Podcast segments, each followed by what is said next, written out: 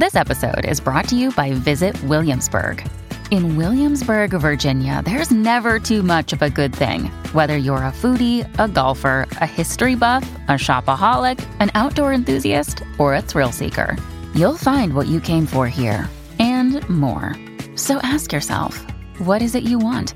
Discover Williamsburg and plan your trip at visitwilliamsburg.com.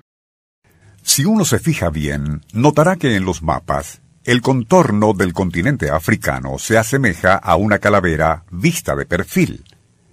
Es casi como un símbolo de que en el continente negro la muerte impera en sus formas más terribles o insólitas, si se quiere, como en un caso no muy conocido, pero tan extraño que podría considerarse único en los anales de la fenomenología geológica. El Circuito Éxitos presenta Nuestro insólito universo. Cinco minutos recorriendo nuestro mundo sorprendente. una producción nacional independiente de Rafael Silva, certificado número 3664. Lagoníos, Camerún, África Central.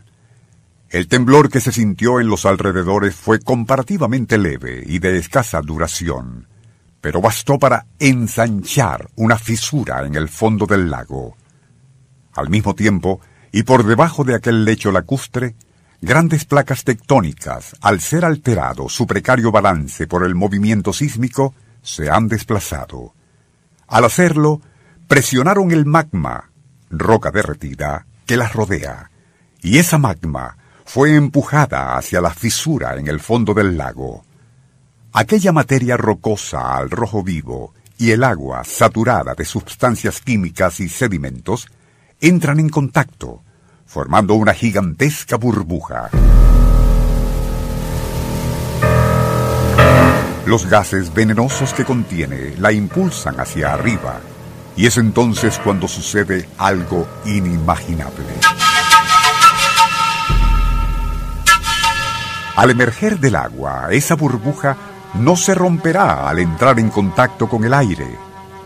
Igual a una mortífera pompa de jabón, la gigantesca esfera saturada de gases letales continuará ascendiendo. Abajo en el valle, los habitantes de Um, diminuto poblado del sector, aún duermen, cuando la ponzoñosa esfera se revienta, liberando espesos gases tan venenosos que al esparcirse hacia abajo y a flor de tierra, aniquilarán a todo ser viviente a su paso. Francis Fan, de 26 años, se encontraba acostado cuando escuchó un sonido lejano e instintivamente tomó a sus niños para sacarlos de la cabaña. Pero su esposa, al asomarse por una ventana, casi de inmediato caería al piso vomitando sangre en agonía. Fan, su compañero, corrió con los niños valle abajo, pero aún así, tres horas después, todos fallecieron. Igual suerte corrieron otras 2.500 personas, así como todo el ganado y fauna silvestre por donde pasó aquella nube venenosa. Pero, ¿y qué tipo de gases contenía aquella pompa infernal que emergiendo desde el fondo del lago provocó tantas muertes fulminantes? Científicos e investigadores de Camerún, que acudieron a la remota comarca africana donde ocurrió la tragedia aquella noche del jueves 21 de agosto de 1986, dedujeron que se trataba de una muy inusual combinación de dióxido y monóxido de carbono con sulfato de hidrógeno y cianuro.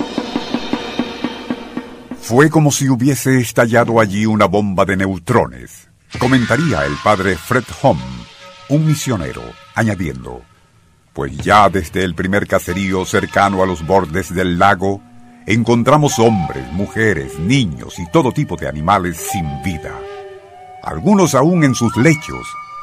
No había destrucción alguna, solo muerte a cada paso. En otras aldeas más lejanas, encontraron sobrevivientes, pero fallecieron luego con graves quemaduras en la piel y pulmones casi desintegrados. Era como si los dioses del lago Níos hubieran decretado pena de muerte para esa gente humilde y trabajadora cuyo único delito fue establecerse en las fértiles y acogedoras tierras en las riberas de ese cristalino cuerpo de agua. El Circuito Éxitos presentó Nuestro insólito universo. Cinco minutos recorriendo nuestro mundo sorprendente.